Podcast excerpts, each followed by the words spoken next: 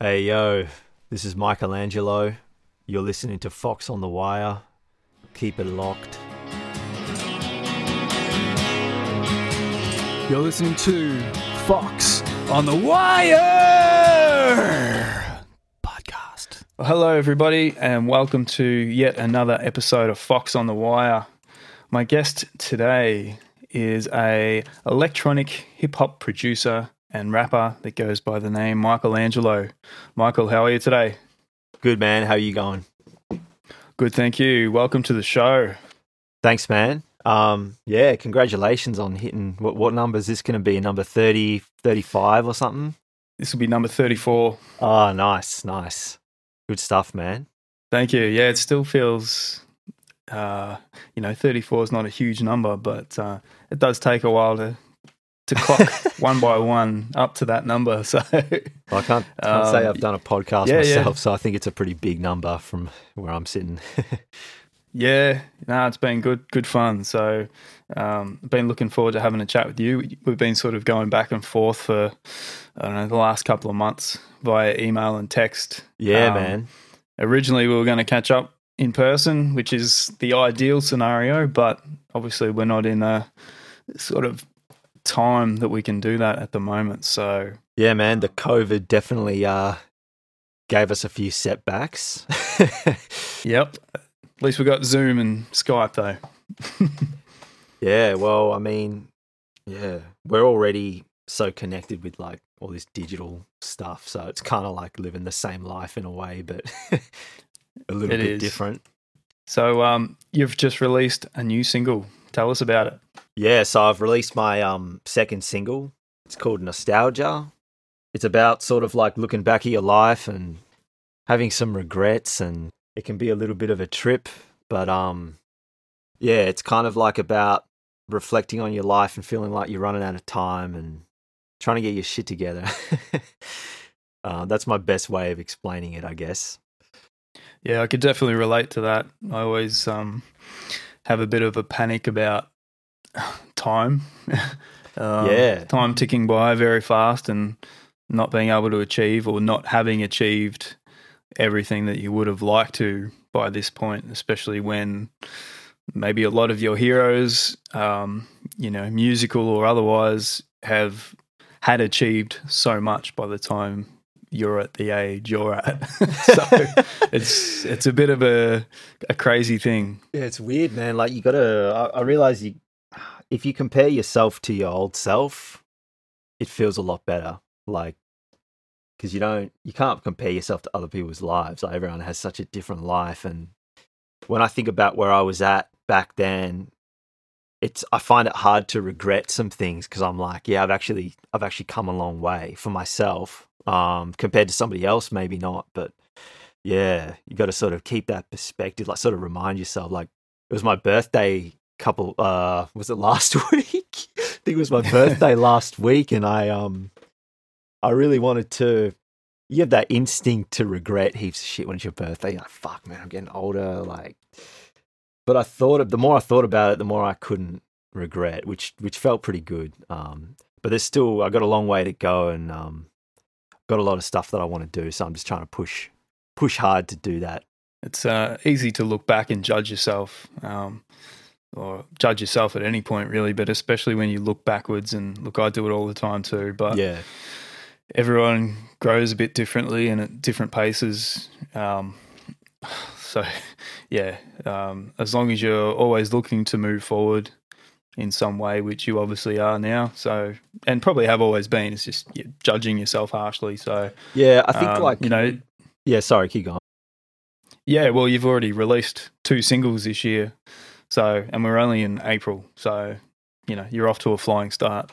yeah, sort of like um halfway through last year, I kind of hit started this trajectory and just chipped away really hard and just tried to like keep my momentum with everything. Um, uh, I guess everyone kind of makes that choice at one point and then they start, and from then I, I've I feel like I've been moving towards like getting my stuff out and yeah, trying my best to keep everything afloat, even if it's just like doing a really small thing every day that works towards what you're what you're trying to do, like with your goal or whatever. Um, it it works. I think that like a lot of people probably have grown a lot in ways that they don't even realize as well.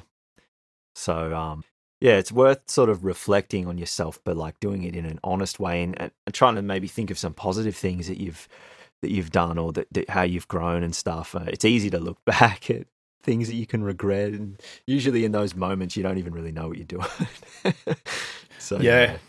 yeah, I mean, growth might not always be an obvious thing on the outside. You know, it's just an internal thing, and it takes a while to uh, show that as an external thing. Whether it's Yeah. um, you know, it might be a switch in your body that um, you know you want to go and make music, but it's obviously going to take you a while to pull that together internally, and then make an ex- an external thing that you can release and people actually see it. So Yeah, like some of that progress, um, you kind of don't even notice. Like, because you're a muso yourself, you probably noticed it with like, even just like aural training, like your ears, how they get better. Like when when I first started, I thought I'd know when my hearing was like good, but it just Yep. you just start. You have this skill that comes, and it just like is part of your senses or part of your experience that you don't you're not even aware that you're better at it. You just are, and then you realize mm. it through these like things that happen. But it, it ta- you you need to have that sort of like reflection or critical ability to look at yourself to even know the good the good stuff that you're doing. everything takes time to develop, really, doesn't it? Like you might have had a good good ear, and you probably did, but it's obviously just developed further, which is great. Yeah, You can always always push something further. I think. yeah, and I think like um, yeah, I guess what I'm saying is like I develop the way we develop. Where I guess we kind of don't don't notice it because we like are it, we like become it, and you you don't really notice that stuff when you're just living life and doing what you're doing. Maybe it might take somebody else to tell you, like, you know, oh wow, you've like really improved here, or like what you're doing seems really good. But um, yeah, I guess that's just life. Yeah, I think I think music's a good way of um, sh- uh, showing the progression of growth. I guess you would say. yeah, absolutely. Uh, you know, whether I, I guess people would notice it, but you sort of notice it in yourself. Like, you know, I'm writing a batch of songs now that I know are more. I'm doing it in a bit of a different way. I'm a bit more conscious of um, the bigger picture or something like that. Whereas before, I was just I was just writing songs. I was just putting them together however I wanted to do it, and that was kind of it. That was fine. But now I'm a little bit more conscious of a few different things. So, which I guess is growth in itself.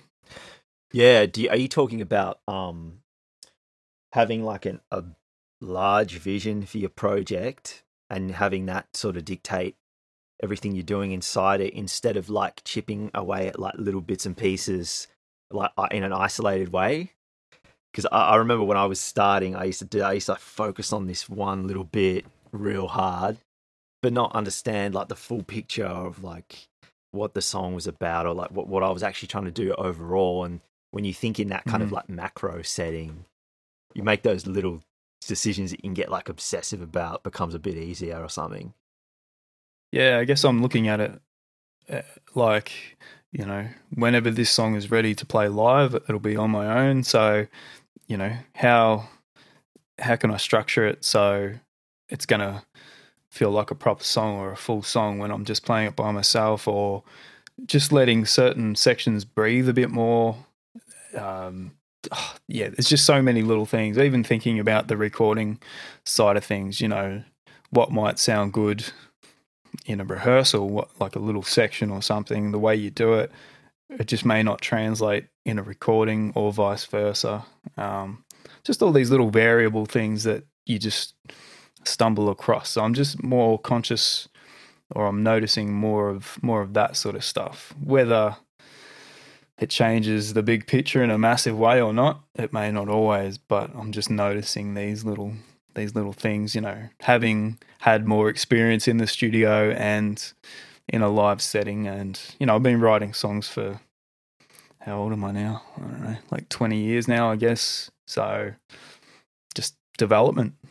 Yeah, man. Like I think um thinking about how your song is going to come across like with the guitar and your voice in a live setting is a like a really really good way to um like make sure that you've executed the song because it's like you you want to present it in its rawest form and so yeah. if it if you can make it work if you can make whatever the idea is translate in that really minimal raw way then it means that you've probably created a really great tune and then i guess mm. when you get into the recording stage all the arrangement stuff's like additional and you got this like core tune that really works. Like if you can do it on a guitar, you can kind of do it anywhere almost.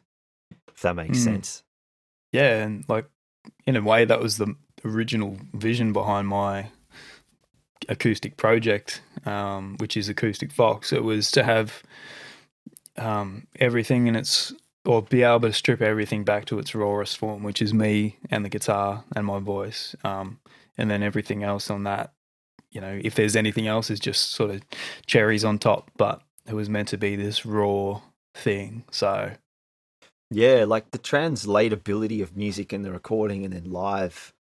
Um, I feel like it's really important, and, and maybe it's gotten lost a little bit in the modern age. Like back in the day, it was really cohesive, so it each part of process like instructed one another. Like the same band that plays live is the same band that you record in a studio, and the same band that, that is part of the arrangement and everything. It's all like one thing.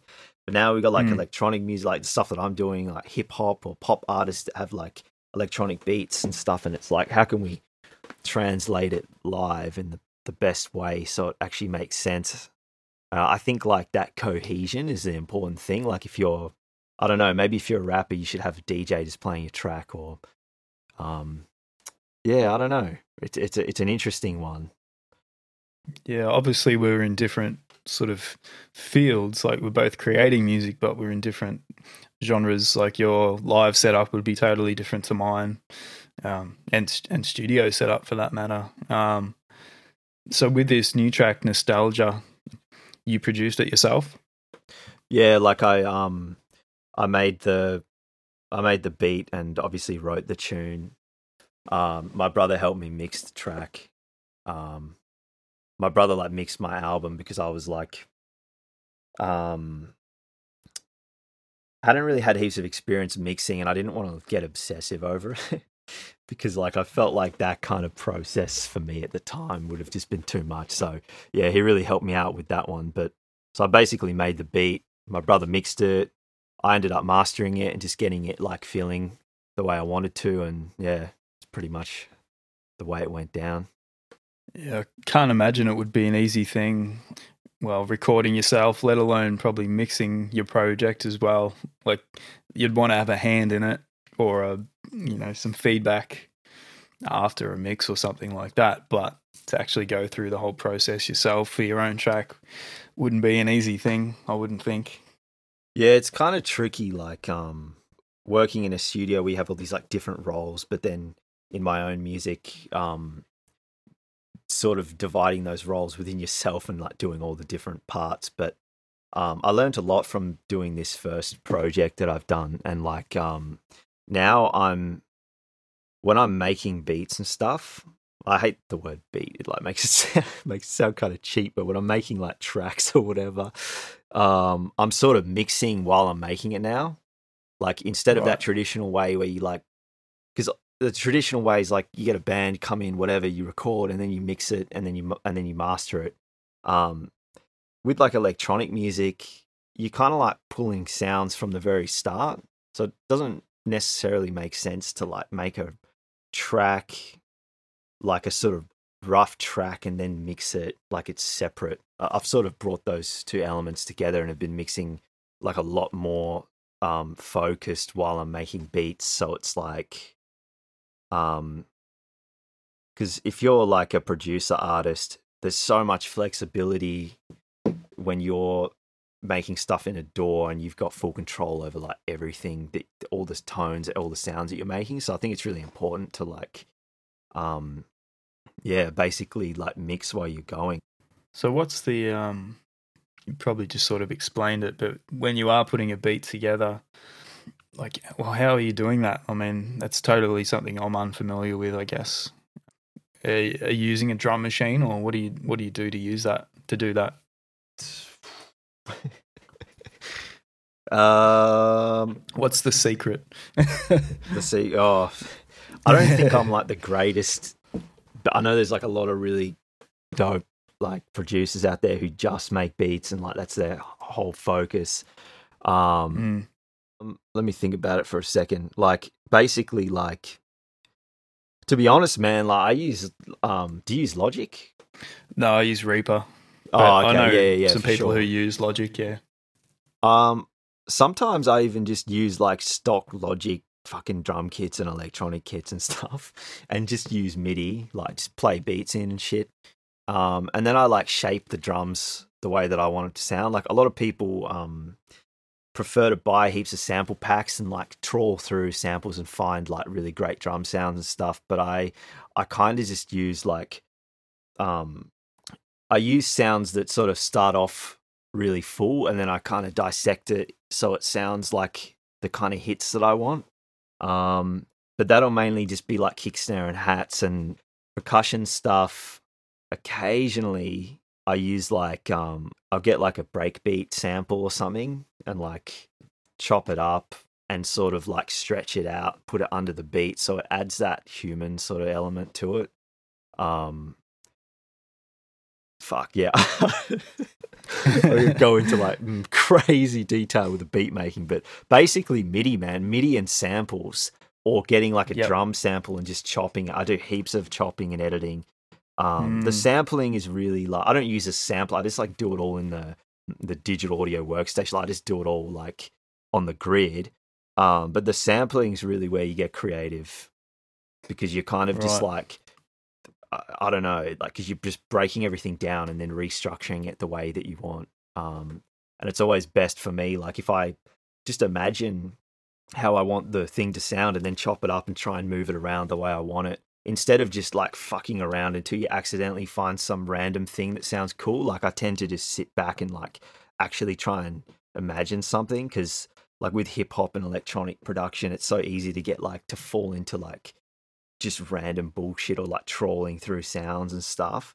And I feel like Mm. that's not not the way to go. Like the same way with like songwriting, you got to like have that overall vision and try and be in your head more than than like messing around with the equipment. That's my opinion, anyway. Yeah. So all the sounds and samples that you pull from, that's all sort of free to use. Like it's not copyrighted stuff or anything like that. Um, yeah, it's all just like, well, if I did use something that I didn't have the right, I probably wouldn't wouldn't want to say it, but um, no, it's all just like either Logic presets or um, random Yep. breakbeat samples that I found online that may or may not be.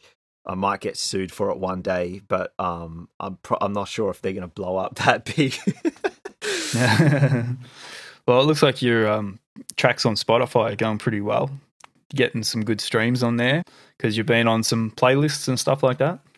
Yeah, man, I definitely um I didn't plan on it doing that well, especially the first track. I was my my plan was to like um just like release singles and keep them sort of close together in time to like create a bit of a momentum and um the last couple of singles that I planned to release for this batch of material were like the, the ones that I found were like really important to me to release. So I wanted to like build up a bit of a momentum. Um the streams was something I was super worried about. Like, I didn't want to have like under a thousand streams where it's got that little, the little The triangle thing. I don't want that to happen to my Yeah. track, man. I just- I was so scared of that shit. I was like, if I just get over a thousand, it'll be good. Um. I I just went, um, I went hard just looking for like promos and playlist placement and shit. It, it's not, um, I think the hard, the real challenging bit is like finding promo that's relevant to your um genre. Like I'm still, I think I've still got a really long way to go, especially like, especially with socials, man. I reckon, I reckon like Instagram and Facebook and stuff is where you really get those fans that are like really Mm. connected with you. And um, when I see that start to blow up, and I see like more engagement and and sort of like communication with people on that, I'm gonna start to feel a bit more like I've got the fan base that I was looking for. So I, I think the what I've done with the tracks is, has done really well. Um, but I'm still, I've got a long way to go. And I, I think that's going to be through like connecting with the audience on socials. And then hopefully when this COVID shit is over, like um, starting to do some gigs and like getting out there and like actually, you know, face to face with some, with some people that might enjoy, might connect with the music. Yeah, the the whole socials thing is a whole nother uh, job in itself, I guess you would say. It's Um, insane, man. but- yeah. Yeah, it's it's just a constant thing, and you know, even like I struggle to get the right amount of or the enough time to do it properly, and then you know, even with this podcast, man, like that's a whole nother another identity on the Yeah. socials that I need to, and I just can't keep up with it. Yeah, you got like a whole like- like- grind, two two whole different grinds Mm, in one. yeah, yeah, man. Because I um, like I'm a DJ as well. Well, I'm not. I haven't been doing. I haven't done it for like maybe two years. But my primary thing used to be like, um, mixing like electronic music and shit. And so I had like an alias for that, and I feel like everything has like merged into what I'm doing now with the with the rap stuff because the the beats are kind of like that electronic stuff and uh, part of me like still wants to go out and DJ like just because I love doing it, but I've got these two aliases and I'm like, fuck man, like just doing Michelangelo is like hectic, like so much work. There's like no way I'm gonna f- try and do a socials for the DJ shit. I like I just can't. It's just too much work and and then like producing on the side as well. Like I attempted to have a socials for that. I've just like I've just like dumped it, man. Like I figured that if I just do Michelangelo, my primary thing, like I'll just I, I just want to do it all through there, eh? I, I don't Yeah. I can't picture myself being able to do two or three things, eh? And and I feel like eventually one of those things will be like have the most impact and everyone might all the people that are involved with you will probably know you for one of those things anyway at the end of the day. So it's like if they want you Mm. for whatever other thing you do, they're gonna know you from the main thing anyway. So I figured Yeah. like my best my best shot at like socials is just doing the doing my artist shit. It's like my most authentic shit and just like going really hard with that. Um, but yeah, it's it's a serious, serious grind, uh, and I've still got a long way to go because I'm I'm really shit at Instagram. Hey, I don't I do not know how to get followers on that shit. Yeah, I think it's about the hashtags with Instagram. I think it's a bit more open. Instagram, like Facebook, is really hard to reach people. Like with your fan pages, um, you know, your like pages, they're just so hard to to get good reach. You know, because I think they want you to pay Yeah, for the reach. Um, whereas Instagram, yeah, you get your hashtags right and all that sort of thing. I think it's a bit more open and it might spread a bit further, but you know, it's hard as well. Yeah, it's really weird, man. Like I'm still it's I feel like with all of this kind of crap, like socials or even like trying to get promotions or like um it's all like trial and error and just doing stuff and letting it fuck up until you find out until you start to get a feel of what works.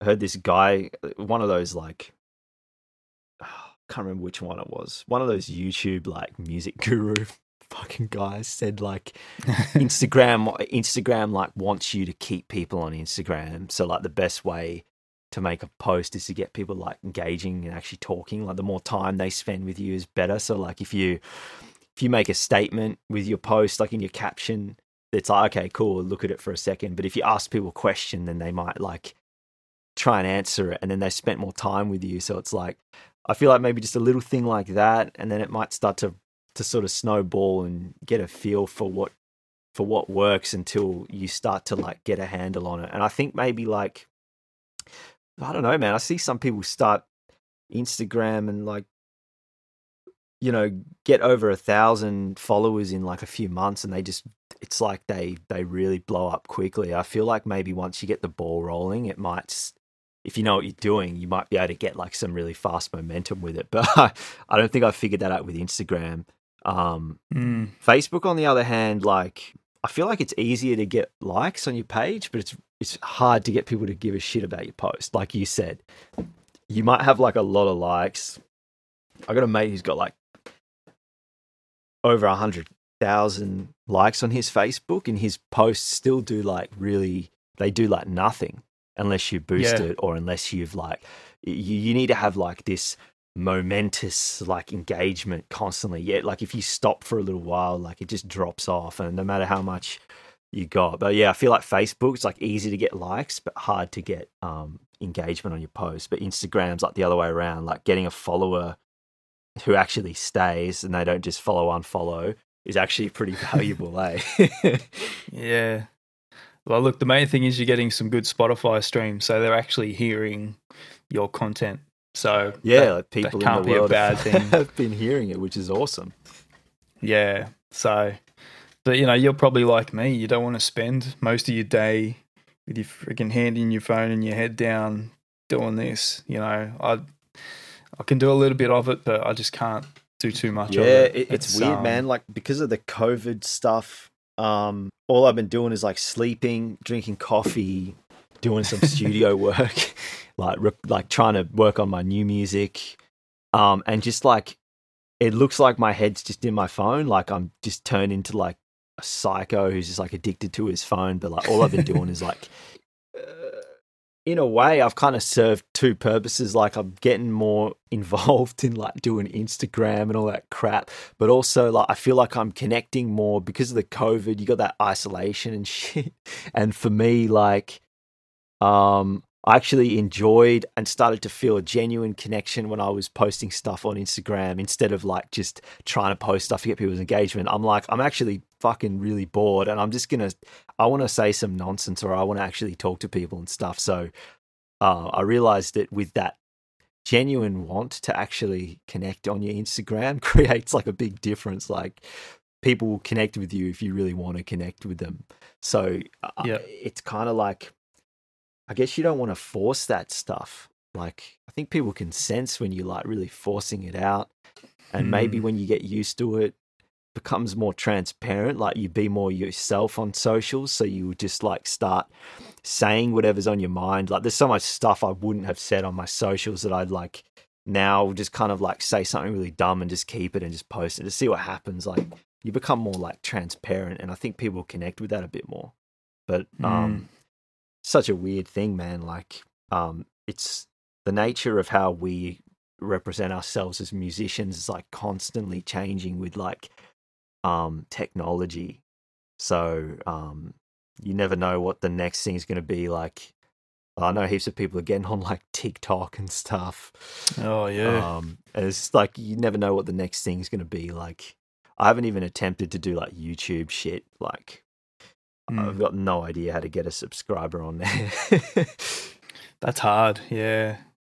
I've um, had a YouTube channel for quite a while, and it is hard to, to gain the subscribers because, you know, you, re- you release a new music video, um, chuck it on YouTube, but when you put it on your Facebook, you know, I think, I don't think you can boost a YouTube link.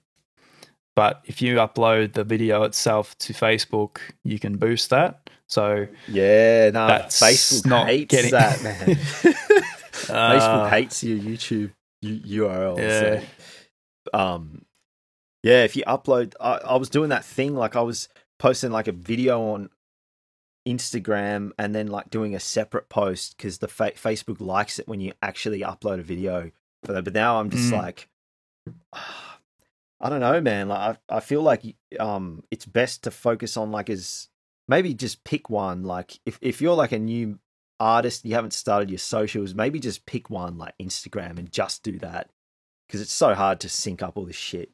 I know, I know. It doesn't make sense to have Facebook and Instagram. I reckon. Like uh, I, I don't know. It's like the same thing, but you're spending like double the time. Like they're like owned by the same people, but you still have to put in like this equal effort on both ends. Um, but I think you can do. Um, I'm pretty sure you can do like YouTube promotions or something to get your YouTube views and stuff to make it a little easier. Because like you put a video up, you can't like. Oh, I guess you could. You could go and like comment on other like pages and shit and try and get people to like notice you or something. But like I don't know, it's it's it's not as interactive as other as social media, obviously. So it's like, how do you you can't just like you expect to just post a video and then like post another video and just keep posting and then people will start following you. Um, yeah, it's weird. It's a weird thing. Yeah, I guess um like I've got a, a mailing list, like an emailing list that I send out and if I'm doing a new video, I'll post the YouTube link on the mailing list, which will then take people straight to YouTube in that way. But yeah, it's a bit it is a bit harder to boost YouTube, but um, I guess with Instagram, like you can, if you post something on Instagram, you can hook up your Facebook page to that and send it out at the same time. But I've found the reach. I could Yeah. could be just me, but the re- when you do that, the reach on Facebook is even really less bad? than Yeah. if you post directly on Facebook. Yep. So I don't know, man. It's all yeah, it's tough. it's true. No, yeah, I, I do that as well. I keep it going.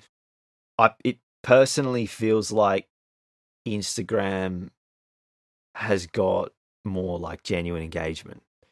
So I, I mainly focus on that one at the moment. Like Facebook, um, I've got a lot of friends and stuff who are really who um engage on my Facebook page a lot. Um, oh, there's a few people actually. Like I've noticed a couple of faces that I've never seen before, like liking and commenting on stuff, which is really cool. Um, but yeah, I've just sort of let it sync up recently, and um, just focused on Instagram. We're going, we've gone real deep into the music marketing promo is Yeah, like we a have. seminar on like how to sort of be like do music marketing on social media. Well, is it different for different genres of music? You know, obviously we both do different things. I do like acoustic stuff. You do hip hop and rap. You know, do do fans of that music prefer one platform or another? You know, is there more hip hop fans on Instagram or, um, you know, is that a thing or is it just?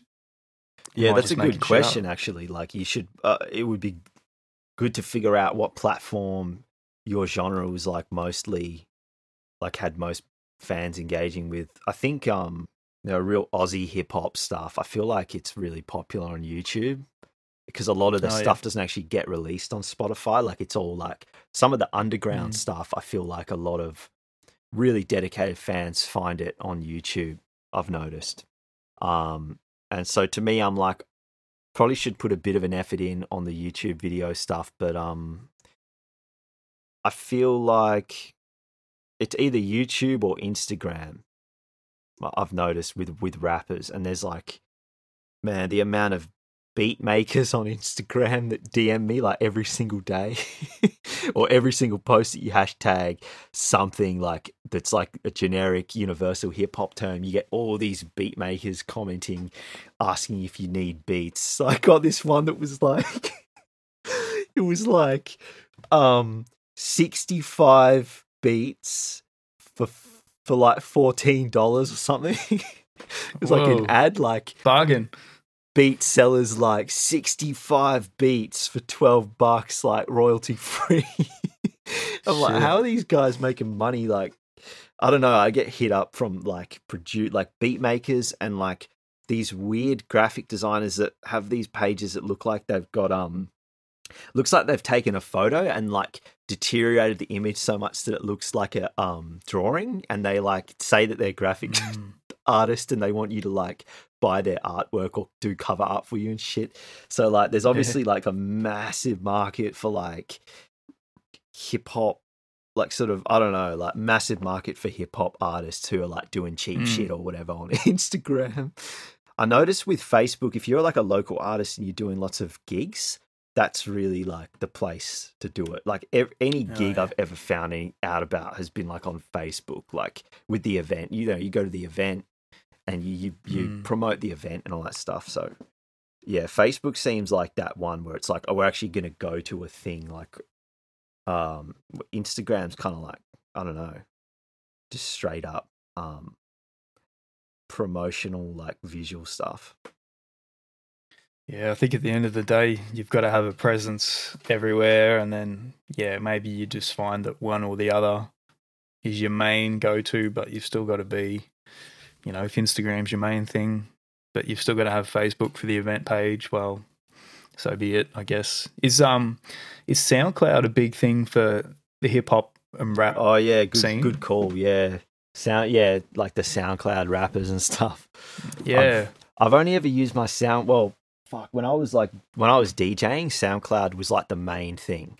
Like you make a and, and DJing is really cool because like, um, if you're a producer, like you can you can get a lot of followers and a lot of people engaging with your music by just making DJ mixes, putting it on SoundCloud, and like SoundCloud was the thing where I post all my stuff, um, and it has that like underground EDM um audience and it's got the hip hop like it's all it's quite underground though I find with SoundCloud like but I, I've actually discovered um a couple of rappers from there but I've only ever used it for my rap stuff to like chuck demos or like you know if you want to like send a preview of your track to somebody like you might want to collab with someone you want to send a preview. I've used like private SoundCloud links and stuff for that.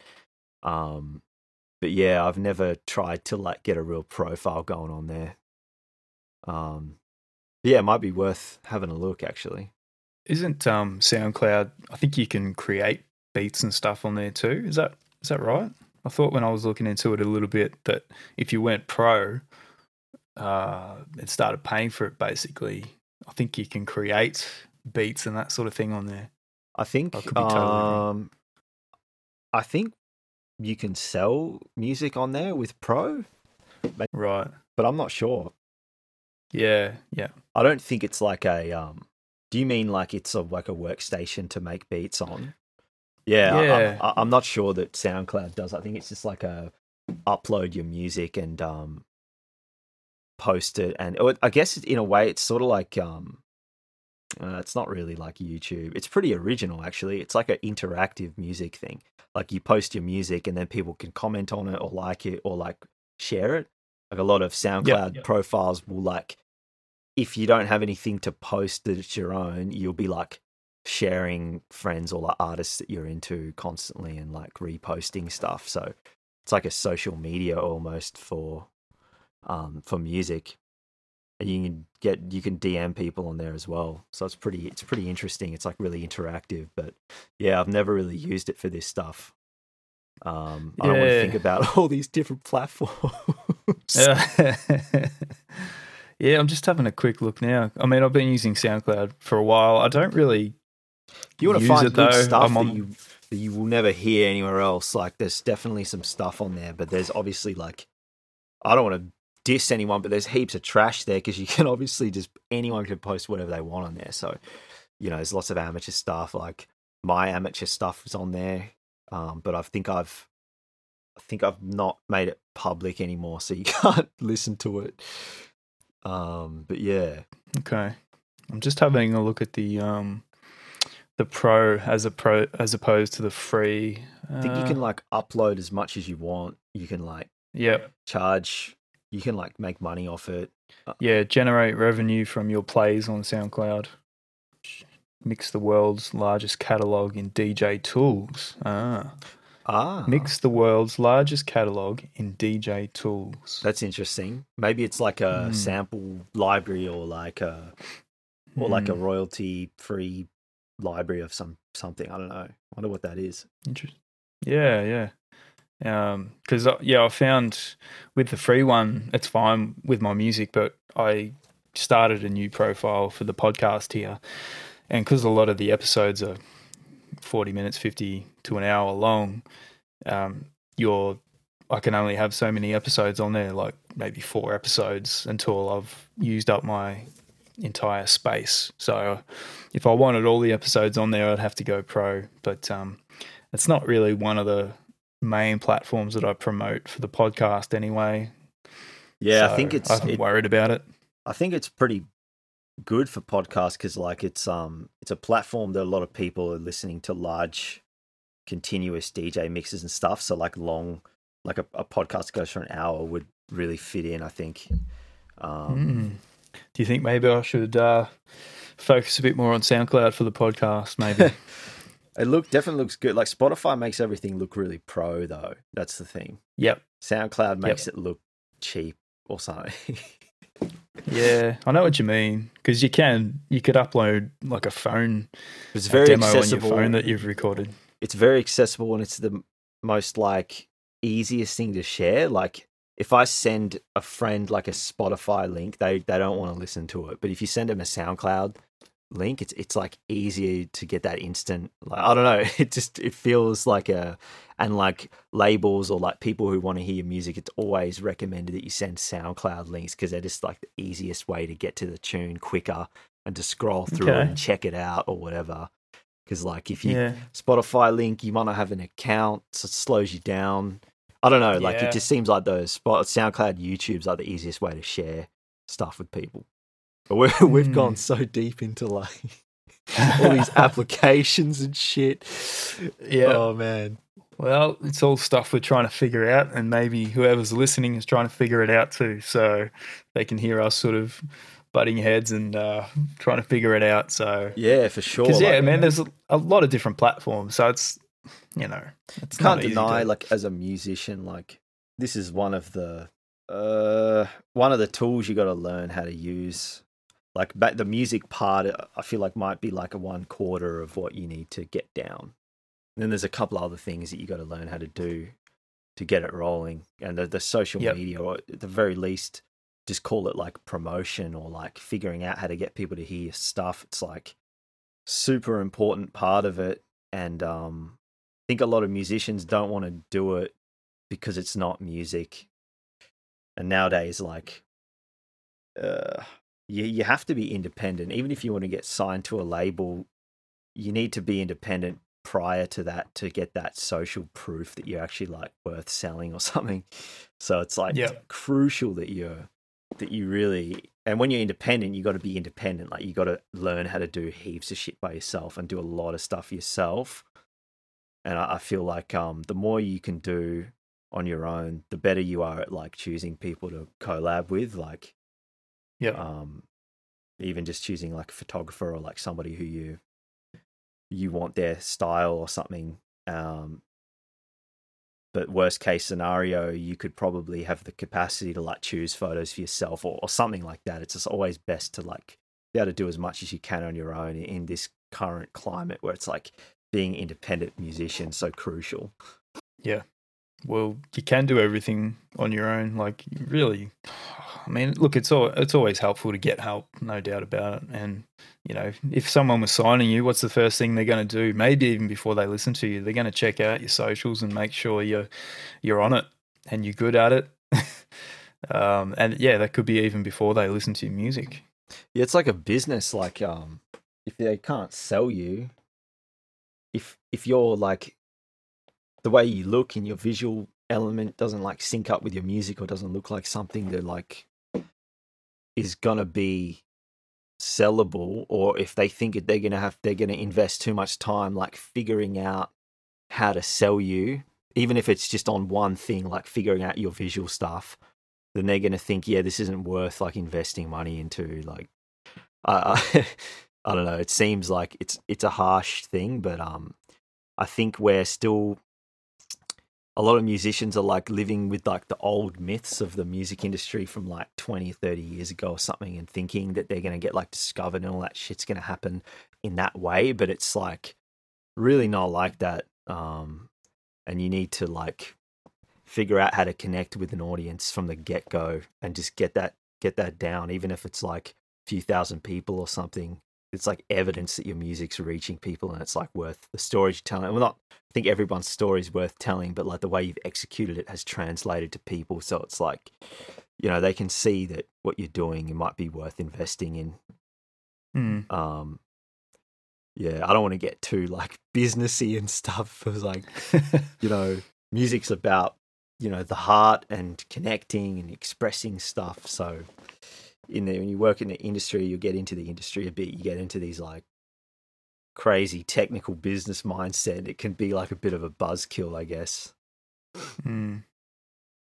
Well, let's take a quick break and have a listen to this new track of yours, Nostalgia.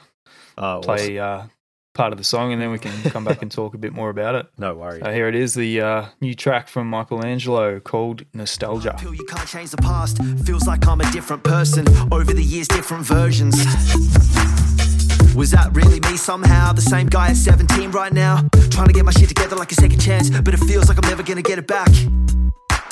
The moment right now is the only power that I ever have. I gotta wield my choices like I'm never gonna have control again. Went from DJ to hip hop, back to back songwriter, sing a rip off. I've got no time to complain, I gotta embrace my past before it's too late.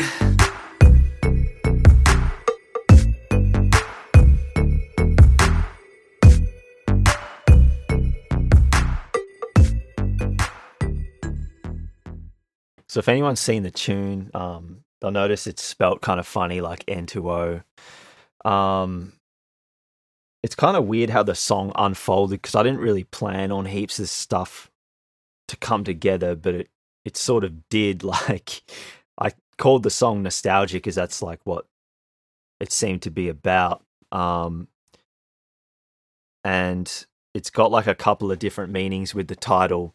Like N2O stands for nitrous oxide, which is a it's a gas that um they give it to you like when you go to the dentist and they're trying to knock you out. Um, I don't know if this is like explicit information, but sometimes like when you're at a party and you got some balloons, you're having a good time. Um, sometimes nitrous oxide can can play a role, and um, it's a bit of a trip. And the song is like a trip down memory lane. Um, the other part of the tune that I didn't know was going to happen, I didn't even realize that I was doing it, which is kind of strange. I probably shouldn't say this; it takes away the credit of the songwriting bullshit. But um, the rap starts off kind of spaced out and like slow, like perceivably slow, and as the track goes on, it gets faster and faster and more like intense, kind of like I'm running out of time. And um, they use nitrous oxide in like car racing shit. Like um, there's a company called NOS, and they make these nit- nitrous oxide canisters, and you like inject it into a car engine or whatever. And I think because like um, it burns quicker than oxygen, it makes the car like boost off really fast. So I figured like the NOS made heaps of sense because the track was like speeding up. Um, Yep. So it's like into like the nitrous oxide, like the Nangs, the NOS, and the nostalgia, and then that that's why I called it what I called it. Uh, stupid like wordplay thing, but I thought it was kind of quirky, and it all came to me after the tune was already finished. So I was like, "Fuck yeah, I'll take Cool. I'll take this on board," and that's what I'm going to call it. Um, but yeah, that's that's Makes sense. pretty much what it is. Um, yeah, Makes me think of Fast and Furious movies. Nice. Yeah, I'm not a. I'm not. A, don't get it. Don't get me wrong. I'm not a car guy at all. I don't know anything about cars. Like I probably couldn't even change a tire or something if I needed to. but um, I know that from playing like whatever game it was, like racing car game, Midnight Club Three or some shit, Need for Speed or whatever when I was a kid. So yeah, it's interesting times. But um, in the style of music or the genre of music that you're in, doing things like that um, is kind of a thing, isn't it? Like with song titles and um, even names of artists and album names and that sort of thing, sort of wordplay sort of thing. Yeah, the wordplay, um, the wordplay thing is a massive thing in hip hop, and I, um, to be honest, I kind of never really liked it because I found it was like, um, ah, what do you call it? Sometimes I found it like a bit gimmicky, like you're just making like this wordplay, like a party trick sort of thing, and so I don't know. I've never like gravitated towards those kind of lyrics, but when they happen, it's sort of like I don't know. It's like a bit of an accident, and it's kind of a cool thing. See, like whatever, I'm, I'll, I'll take this on board. Like, um, but I try to like, I find it weird if a song, like if a rap song is about something, and then there's wordplay in there that kind of ta takes you sideways a bit, to like makes you think of some random thing, and it it's just in there for the sake of wordplay. Like I find that a little bit whack, and um, I hope I Mm. haven't done that in my track now that I've said that. But if I have, then whatever. But I don't like it when people usually do that, so I don't know. Mm. It's not a thing that I like think about when I'm writing raps for sure. Yeah, I, I didn't get that cheesy vibe from you when I listened to the track and I saw the title and stuff. I didn't I didn't get that at all. Like I'd be pretty conscious of that sort of thing too, I think. So um, you know, I listen to a bit of hip hop and rap and that sort of thing and I usually stay away from a lot of that cheesier sort of stuff or what I think might be. Maybe I'm not Yeah. one to judge that, but No, for sure. there's definitely, yeah. Um, so, what are who are some of your favorite influences or or, or rap artists that sort of inspired Um, you? Kendrick Lamar's like a really big one for me. Like I, I feel like I learnt how to rap by like basically listening to Kendrick Lamar and like copying his flows and shit and trying to see if I Mm. could make the same kind of rhythm as as him and like he, he doesn't just rhyme like in a, the way that the average rapper does like he does like alliteration and all kinds of different stuff like so I found like listening to him was like a rap lesson or something but also like Tyler the Creator, Anderson .Paak, especially his Malibu album, um, Kanye West, especially the production and stuff. Um, Mm. when I was a kid, I was kind of inspired by Eminem a bit, but that's pretty typical for most people. Nas, Mobb Deep. I think that's probably like the most notable ones for me for like rap Yep. influences. Um, but I've been around so much different music as well. Like, um, I think it all plays its role. Like when I was a teenager and I was into DJing, I would like specifically, like, I forced myself to, like, I used to mix drum and bass. And I, I only listened to drum and bass, like the kind of stuff that I like, the specific subgenre. And I like only listened to that to try and keep my mind in it. And when I got a little bit older, started listening to like everything like pop music, uh, jazz, like John Farnham, like any any different Yes, every every different, every different kind of music that I loved that I might have like tried to avoid to keep my style really tight. I, when I started, when I fully opened up to everything that I loved and let everything in, that's when I found that my style really got tight, which is seems Mm. ironic as fuck. But when you're super open, the stuff that sort of makes you you is the thing that clings on to all the little bits that you take from everything, and then that becomes like this real. Um, I I hope that it, it like it becomes this real unique thing for you because I- for me, I thought if I was too open about what I would listen to, I would get. I get really excited by music, and I thought that I would get like drawn into wanting to do that genre and then go do this genre and then change my mind all the time. But actually, like by being open, it made my stuff really centered, and so I think it's good to be open minded as a muso for sure.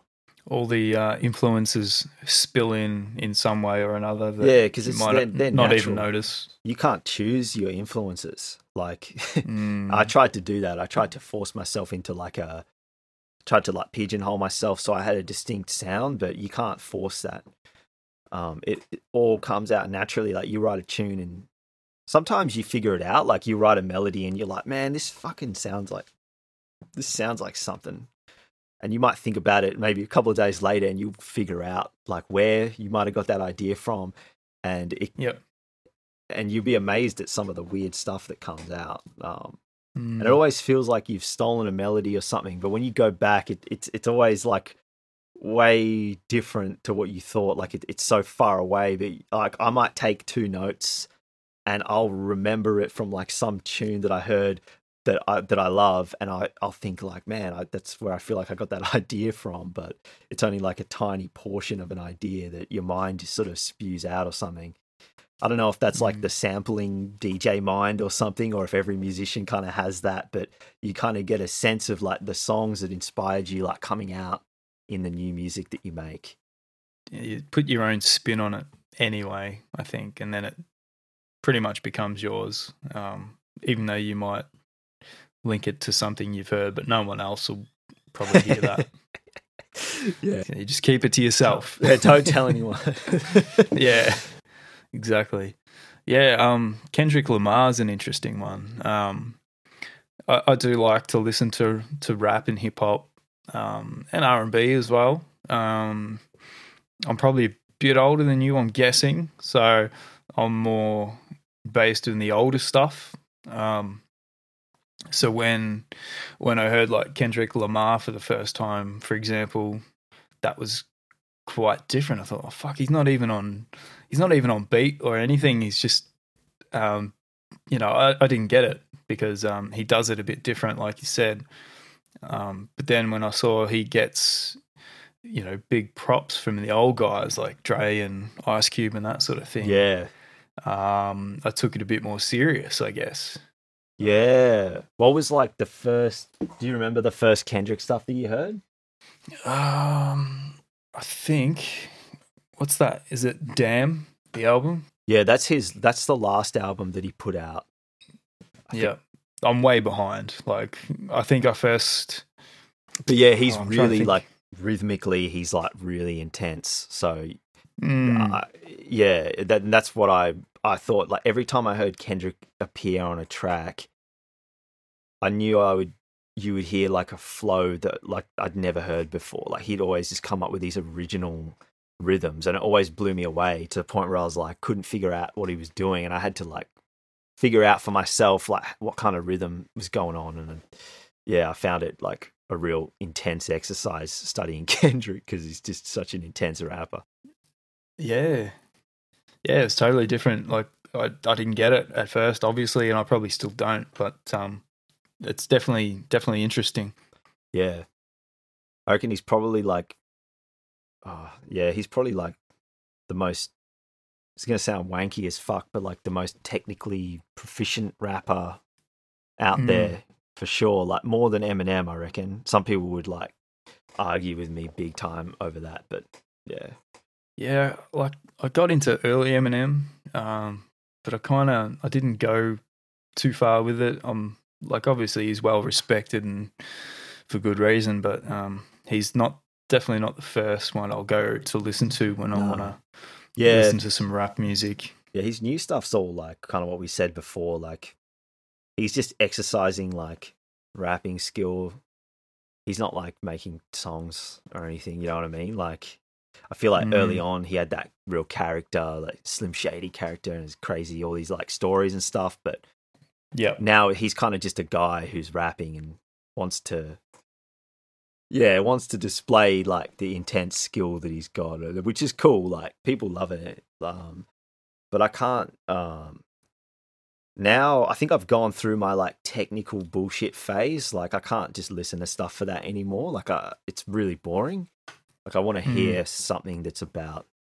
I want to like feel what it's about. I, I'm more interested in like the story and the emotions of the songs now. Like, um, yeah, I feel like I'm past the point of like listening to stuff and being like impressed by all the skills and shit now. You know what I mean? Mm, I think like most musicians go through a period where they're like learning and stuff and they get really into that. Um, there's always obviously you continue to learn forever, but there's a period where you get really obsessed with like technical stuff, and I, I'm glad to say that I think I'm past that. So that kind of shit doesn't really I don't get excited by it that much. Do you um do you like the old school stuff like um the '90s stuff like Ice Cube, Dr. Dre, and all that sort of stuff, and even going back before that, like the '80s stuff that I think was coming out of New York, like the the East Coast.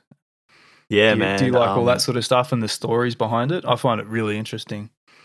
when I was growing up, like when I was a teenager, um, I noticed quite a few people like I, I guess like born in the early nineties or whatever would probably go through the same period with with hip hop shit. But like um I was really into like New York early nineties stuff, like Mobb Deep, Nas, um, Wu Tang Clan, all that stuff.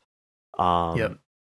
that was the first like hip hop that really inspired um that yeah that really inspired me like i wasn't into the west coast stuff so much because i um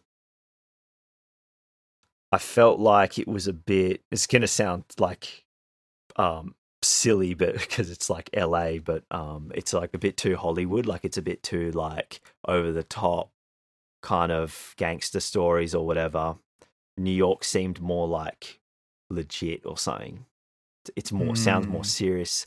LA was kind of like has a really intense kind of like G funk sound and all that shit. But um, when I was growing up listening to hip hop, I didn't really gravitate towards that. But now, like when I listen back, I, I really, really love the West Coast stuff, um, like Dr. Dre and all. that. Like I, I appreciate like all kinds of hip hop for sure. And I've um never used to listen to 80s hip hop, but I definitely love 80s hip hop now as well. Like uh, Mm. Big Daddy Kane and like um yeah, all that stuff. yeah, it's pretty raw. Some of that early stuff. Yeah, Um, it's funny because like which is yeah, sorry, what were you saying? Oh yeah, I was just going to say I really like you can hear the not sh- I wouldn't say shitty production, but compared to what can be done now or even not that long after, you know, in the early '90s, like the '80s stuff is pretty raw, and but it's it's still great to listen to for that reason. Um, it's very very street, I guess, and you can hear it. Like you can hear the uh, how raw it is, and it's come from such a raw place. Yeah, I And think you like probably don't hear that these days. Yeah, I think some people might hear 80s and think it's like cheesy or something, but like they've got so much rhythm, funky rhythm and stuff. Like in the early 90s, everything got real dull and kind of straight because it was it was trying to be a bit more gangster and like serious. But the 80s had so much flair, like with the rhythm and everything. Um, uh, it's funny because like nowadays, like using drum machines, 808s, all that shit is like really popular hip hop.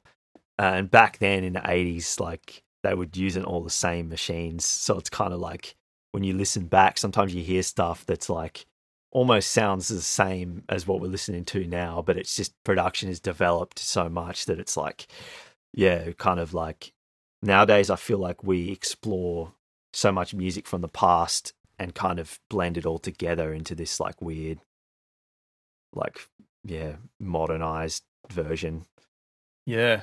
Um, obviously, that older stuff is still very influential to um, what's going on now. Same with um, rock music and just uh, probably any genre you pick, you know, and people really trace it all the way back to the origins of that style.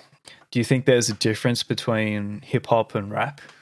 Um, I think like, uh, I think rap was kind of like, shit. How do I explain this?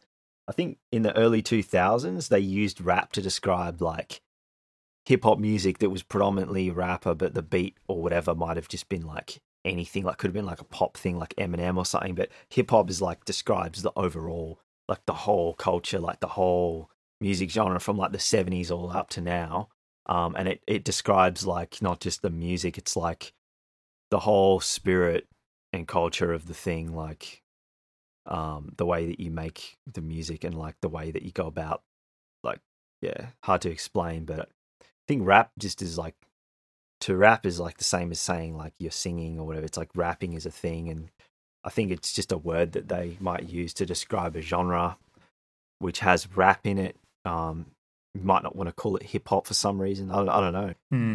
I'm sure someone's got something to argue about those two things. Yeah, it's just curious. Yeah. And um, just one more thing on that whole, well, that whole scene, I guess. I often see, I mean, it's the same with the greatest guitarist of all time or the greatest rock band of all time. Um, who do you think was the greatest rapper? I'll often see like Tupac or, um, you know, Notorious B.I.G. sort of battle out, battle it out for that top spot just off the top of your head, um, who who would you say would take the first spot there? um, fuck the first spot. Fucking hell. Um, I don't know. who Take the first spot, man. Um, maybe Kendrick. Honestly, like okay, uh, I think I said this to someone the other day. Like, it's it's a lame list, but I think the best MCs of all time are like Kendrick Lamar, Tupac, Taurus B.I.G., Eminem, and Jay Z. I like Jay-Z. no matter how much I think about it, those five, I can't. I Okay. can't prop anyone up more than those five, based on like impact and like Yep. skill, everything like that. I reckon that those are the top five. Mm. If Jay Z, like recently, I've made that discovery. Like I never really listened to him before, but um, until until like a few months ago, which is really weird as like a hip hop head. But um, just like he's sort of like been in the music scene for like fuck how long 20 30 years or something almost and he's continued to be influential and impactful and continued to have a good sound and, and hasn't did, like deteriorated as an artist and when you listen to his early stuff there's like some I didn't even like Jay-Z and then I heard Jay-Z and he like he has this weird confidence that makes you just believe that he's like the best rapper or something. Like I can't even explain it. It's like some weird some weird magic in there. Like when I listen to his early albums, I just you can't not get on board with it. It's really weird. And I used to hate Mm. Jay Z, so Yep. yeah, I can't I can't knock him. I have to I have to put him in there. And obviously, like Yeah. Tupac, Biggie, like Tupac, obviously, like the, the way he like his influence and like the sort of impact he had, like politically and all that kind of stuff. But Mm. Biggie's just like the classic MC. Like he's just, I don't know, he's just Biggie. I can't really explain it. And Eminem obviously had that huge, huge impact and probably got a lot of like middle class white people to get into hip hop and to broaden hip hop or something. Yeah. And Kendrick Lamar, I reckon now, I reckon he's kind of like the reincarnation of Tupac, and he's just like technically like the best rapper I've ever heard, and he's like made an impact in the modern day that's like, yeah, something different to everybody else. So Hmm. That's my top five. Yeah, no, fair enough. I haven't um, listened to much Jay Z. I, I usually steer away from him, but maybe that's um, not a wise move on my behalf. His first album, you might like. His first one. Okay. It's real groovy. I don't think I want to like him either. Yeah, I didn't want to. I fuck like because I was a big And that's a dumb thing to say. Same. I just there's something about him I just didn't like him. Um, and I grew up listening to Nas, and they had like a famous feud. And I hated Jay Z because he dissed Nas, and so I'm like, I'm never gonna listen to this guy. And because I'm a Kanye West fan, like Jay Z and him collaborated quite a lot, and so I would Mm. incidentally hear Jay Z on a record. And, like, "Eh." But then when I heard his stuff, I don't know, fell in love with it. Eh? It's like it's, it's like this piece of hip hop that I was missing that I hadn't listened to my whole life. I'm like, man, now I understand why Mm. people like this guy, but it's something I can't explain. It's just one of Okay. those things. You listen to a you listen to an artist and you just like it for some reason, but you don't know why. It's like one of those Yep. things. Well, I don't know whether to open that door or not. I'm curious to chuck on the first album now, but I don't know if I want to like him, and I know how stupid that sounds. But um, anyway, It's Moving weird, on. Yeah, and yeah. let's move on from from that. yeah, yeah, yeah. oh man. So, a couple of my previous guests on the show, um, you've also worked with, two of them being Aaron Shembry and Leon. Have you actually produced some of their work previously? Yeah, well, um, so Leon's a really great friend of mine, um, who I had the pleasure of uh, being involved in a couple of production bits and pieces here and there on her album.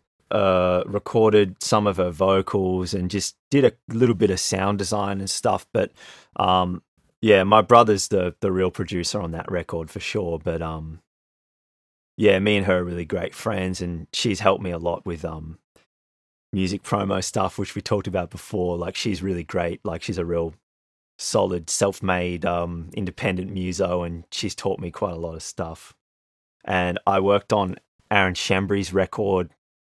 Did a bit of mixing on that record actually, which was awesome because um, Oh, right. really great doing um the sort of rock and roll genre. Hadn't worked on that kind of music too much in the past, so that was a really great project. Um, he's a really great guy, super professional, um, really passionate about the music scene and everything. Um, and I know he's been trying to help out with the COVID stuff, like making a playlist and yeah. So um, yeah, it's been really great working with both of those artists. So yeah, um, was definitely a privilege to work on both of those projects for sure. Yeah, that would have been a well, obviously both projects, but Aaron's record having certain guests on there would have been, you know, of um, you know, like Ross Wilson and that sort of thing that he was talking about having on that album. So that you know, it's huge. So that would have been great to sort of have Yeah, a it hand was in awesome. some of that, no doubt. Massive catalog of all these all these um, Aussie legends on the record. So I don't know how we managed to pull that together, to be honest, but it's just it's amazing. Yeah. It's a awesome, and his launch gig was um, absolutely amazing outcome. It was awesome. So yeah, he's Mhm. doing some good stuff.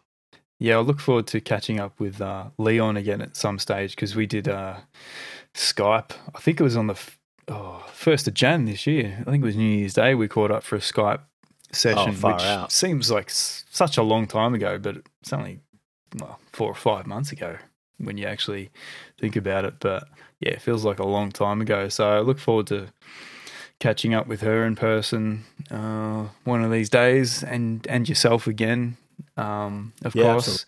So yeah, but Yeah. uh, you've obviously got um, you've got some more singles to release this year that will be also a part of an album. You were t- you were telling me. Yeah, well, like um, I've got an album done and dusted, um, which was awesome to finally finish. Um, I spent a bit of time on some of these tunes, and yeah, I'm really happy with it all.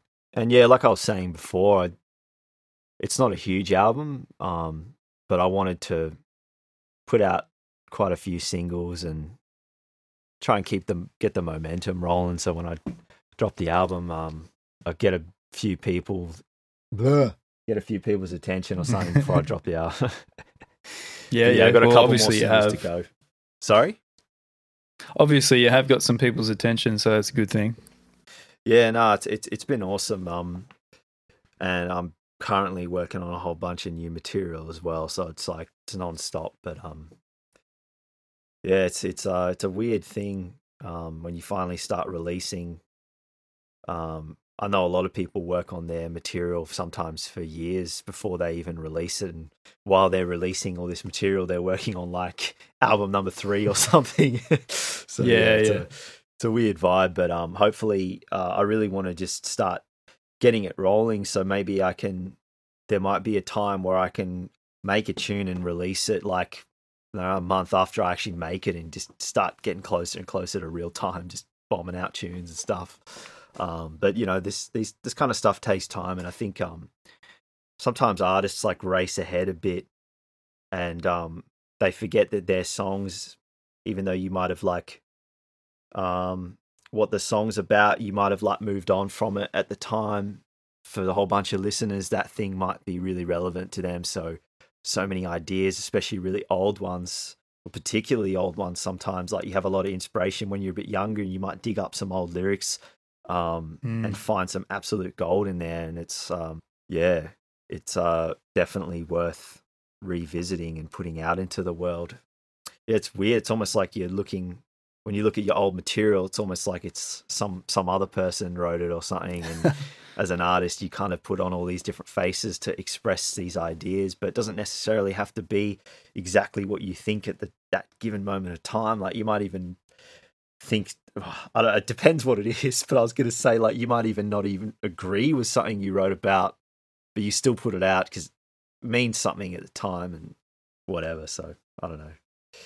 Yeah, maybe something you wrote, you know, five years ago didn't didn't even though you wrote it didn't make a whole lot of sense. Maybe you know you come back to it five years later and it makes more sense for some Yeah, reason. it's But fucking yeah, crazy. the man. the cycle is a bit of a it is a bit of a weird cycle. The the whole timing thing, you know, a lot of the songs I'm working on now, by the time I actually record them and then release them, you know, they're going to be because I've been working on them for a few months. Um, you know, sometimes I'll, I'll work on it a bit and then I'll just leave it and don't come back to it for six months. So, you know, it does get outdated in that sense pretty quickly. Um, and then, yeah, by the time you actually release it, it's pretty old in, in your head. Yeah, Yeah, no, it's just a weird cycle.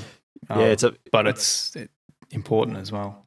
Yeah. Um it's amazing when that happens. Like you write a tune at the time, and when you're in it, you you're trying to like make sense of it, but then later on, you look at it with like fresh, fresh eyes or fresh ears or whatever, and it's really clear what you meant at the time when you're writing it. It's like when you actually Yep. do it, when you're actually writing it, you are actually, you're saying something, but you get too far into that crafty mind and you you can't put your finger on it.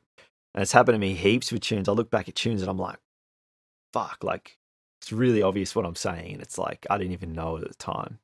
Um, but another thing is like you'd be surprised at how much more time your material really has. Like I I think a lot of artists feel like their material is gonna go stale or, or lose relevance or something, but you'd be surprised at how long Mhm. or how much you'd be surprised at how sort of timeless a lot of your ideas actually are and a lot of things are not as uniquely set in stone in a moment of time as you think they are. So um yeah and i think everyone most musicians are like always working on stuff and there's a period of time that it takes to get things put out to even get people to hear it. So there's always that distance of time. So like i guess if you're an artist and you feel like you're running out of time or you know you need a race ahead like it's not necessarily true like if you if you're being really authentic Mm. with your art and you're you're being yourself you're being original what you have to offer is going to have its place eventually you know Yeah, like we like we said a bit earlier, we all experience things at different times, and although our moment with that particular thing might have been at a certain time, by the time you release it, you're past it, or it doesn't, you know, whatever. Um, someone else might pick up on it at exactly the right time for them, sort of thing. So, Yeah. like you said, it sort of becomes timeless in that sense. and i guess like what we just mentioned then like um i feel really lucky because um, i kind of put my mute i put my album down for a bit and then focused on the release and, and when the tune actually came out you know like with the title that i mentioned before and like some of what the song is actually about which i realized on my birthday the other week. It's like figuring out the meaning of my own tune like maybe a year after i even finished it when i actually released it it felt feels like it's new again or something because I've figured out or or because there's no everybody's going to have their interpretation of the art and including yourself. It's really weird like you'll have your own you have your own listening experience of your own shit and so like when you release it you do you can have this like brand new experience with a song that you'd already written which is really really cool and um yeah fortunately for me I, I think I've been lucky that I haven't. I don't know. I've sort of like I was worried that I was going to get sick of my old shit or think that my old stuff was like not that this is old stuff, but like I'm working on newer stuff now, and I was worried that I would like lose, uh, you know, lose the vibe for some of my older stuff or something. But um, I I feel like I still really love it and look back at it and, and find new things to appreciate about it or something, even if it's like not perfect you look back and you think like you can see really clearly where you're coming from and you sort of appreciate it almost like this different person like this younger version of yourself and you're like you have a new love for it because it's like you're not judging yourself as hard anymore you've like moved past it so you got a more clear head about it so it kind of works out it kind of unfolds in its own weird way uh which is Mm. kind of strange but yeah Well, it's all part of your journey and your stepping stones to get to where you are now, wherever that might be. Um, yeah and it makes sense in a different way. Like I find it sometimes I can't make sense of my own songs, even though they've come from me, especially um, straight away. It's sort of when you look back at them, like you just said, maybe a year or five down the track, you sort of make a bit more sense of them. Um, even though it's come from you, you I struggle to sort of make sense of them Yeah. sometimes. I think because it's you're just letting it come out naturally. I think, and um, yes i know what you mean man. spilling out of you. Yeah, I've had creative blocks because I've tried to like make sense of certain lyrics that I'm saying that have just come out. And I, recently, uh, like I've I've been trying to just let that random shit just be what it is. Just Yep. come out and just leave it and just let it be what it wanted to be at the time. And Yep. uh, like it's like this weird mystery. Don't even know. I don't even know what the fuck's what this is yet. Um, but it's kind of liberating because you don't have to like figure out everything in one in one go. You can kind of let your um song be what it wants to be, and also you can like. I came to this realization recently, from conversation I had, where like you don't have to personally own your lyrics. Like sometimes your lyrics can be you could be being you could be like interpreting like in your performance you could be like a character or somebody who isn't you saying stuff like there's some lyrics that I've said that are from perspectives of like different people and shit and I'm worried that it sounds like I'm saying it and if you let go of that you can really let yourself say a whole bunch of stuff that you might not have explored because you're like not worried about like your pers- personality or something being part of it like you're just kind of letting the songs be what they want to be without yourself getting in the way or, or something yeah Yeah, I remember Kurt Cobain um because I think his lyrics, well, they still do, and they used to get sort of picked apart. But I remember him saying something like, "Just because I say I in the lyrics doesn't mean I mean me." yeah yeah exactly that's that's that's crazy And not all lyrics have to make literal sense. So I think what you said made sense. You know, just just letting it be, sort of how it comes out. Um, just just let it be. If it works for the song, just let it be. So it doesn't always have to make absolute sense. I don't think.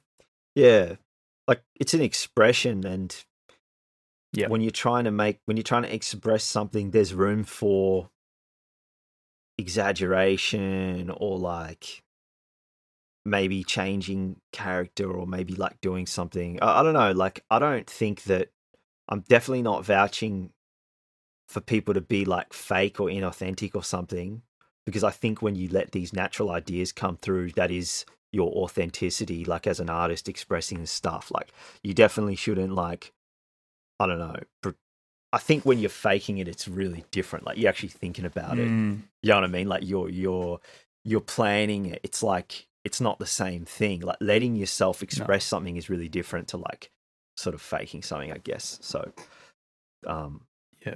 It's hard to draw that line, though, isn't it? Like now that we're talking about it, it's Yeah. hard to clearly spell out exactly what that is. But I know what you're trying to say. So it's like letting that creative thing come out freely without any of your own uh, judgment or like just just leaving that filter open to let out whatever's coming out, um, even if it doesn't make sense or even if it is exaggerated or something like that. Doesn't mean it's fake. like it's kind of like uh we express our experiences in uh, life could be like expressing something we've seen or seen in somebody else or whatever and uh, I th- I think it's really easy to let yourself get in the way of that Yeah. Um, but obviously, like on the flip side, like as you could imagine with rap music or something, you could expect a lot of people in rap music putting on like bravado that's like over the top or talking about violence and intimidation, something like that, going over the top to the point where it's like, um, it's not so much an expression, more like a, um, yeah, I don't know. I don't. I, don't, I mean, I don't really want to judge judge that either because maybe in its own way it's Mm. an expression of something like aggression or expression of like Mm, yeah that's a really weird one actually like talking about the potential of somebody like faking it when you're being an artist because like if you look at like i don't know marilyn manson or something he's like a full character you, you don't want to Mm. you wouldn't say that he's faking it you say that he's it's No. a, it's a full-on expression um Mm. and so I definitely don't want to bag out. I don't know. Maybe what I said was wrong. Like maybe you can't fake it in that sense. It's like a performance. Yeah. Yeah, no, I know what you mean. Like, yeah, obviously, like Manson or Alice Cooper, they're putting on a character, and it's it's fake, but they're not faking it. Yeah. it's something they've created from a from a real place. Yeah, it's a tough one, isn't it? What, we're It backed ourselves weird. into a corner here. even when you're being you like I feel like I'm being myself when I rap, but like you you're you're being hectic, like you're being more hectic than you would. Like what in real life, I feel like I'm pretty chilled out. Like I can be kind of neurotic, but I'm pretty chilled out and like find it hard to say really heavy things. But when I rap, I turn into sometimes I turn into this like psycho and it's like Mm. um it's it's really weird but i feel like i'm i'm speaking my truth or something so it's a definitely Yeah. a it's definitely a hard thing to put your finger on um and yeah i think i don't have the answers to be honest Nah, it's good to talk about though. It's good to talk about. yeah definitely Um, so, have you got a, a sneak peek for us for the next single? What do you reckon? An exclusive here on Fox on the Wire. all right all my mates are telling me to put this tune out like i think it, it's it's my favorite tune of the album um it's called more and um it's basically just about wanting more from life i don't have any other way to explain it um i really love this tune it's resonated with all the people that i've like showed it to and um, I'm really excited for it to eventually come out. I'm not sure when I'm going to put it out, but it's coming. But yeah, I'd love to give you a sneak peek of this tune. So yeah, I hope you like it. um, let's finish the show with this tune. It's been really, really awesome to talk to you today, Michael. I think we could talk for another two Yeah, hours, man. if I'm being honest. yeah, I did not Um, expect so much chat, but it just came out. I just yeah. yeah, We've covered a lot of topics. Been great. Been great to bounce some stuff off you. Um, you know, uh, especially being a different in a different genre. But Yeah, obviously, there's a lot of ways we can relate too. So Absolutely. Yeah. Yeah, thanks so much, man. It's been an absolute pleasure and um super insightful chat. yeah, Yeah. yeah. I Hope everyone's enjoyed listening to it. But yeah, it's been really great to chat to you. So um, Awesome. look forward to catching up again at some stage, maybe when you when you drop the album or uh, you know a couple of singles down the track. We'll we'll catch up after all this COVID shit's over and um, Yeah, have totally. another- Let's do it. chat. Awesome, man. All right. Well, this uh, this is your next single called "More." Um, definitely something we can all relate to by the sounds of it. So, um, yeah, everyone check out Michelangelo on his socials. Um, we'll put some links to those in the show notes, and uh, obviously you got a few tracks on Spotify. Definitely worth checking out. So, here's a sneak peek at the at uh, Michelangelo's next single called "More." Thanks again, Michael. Thanks, man. Thanks everyone for tuning in and uh, hope you enjoyed today's chat. Catch you later. Bye. Eight chords, what are you making that face for? I made my high, you need to take more. Feeling born, cut the cord, am ever gonna get myself off the floor? Level, can you get me up to yours? I need something more, I need something more.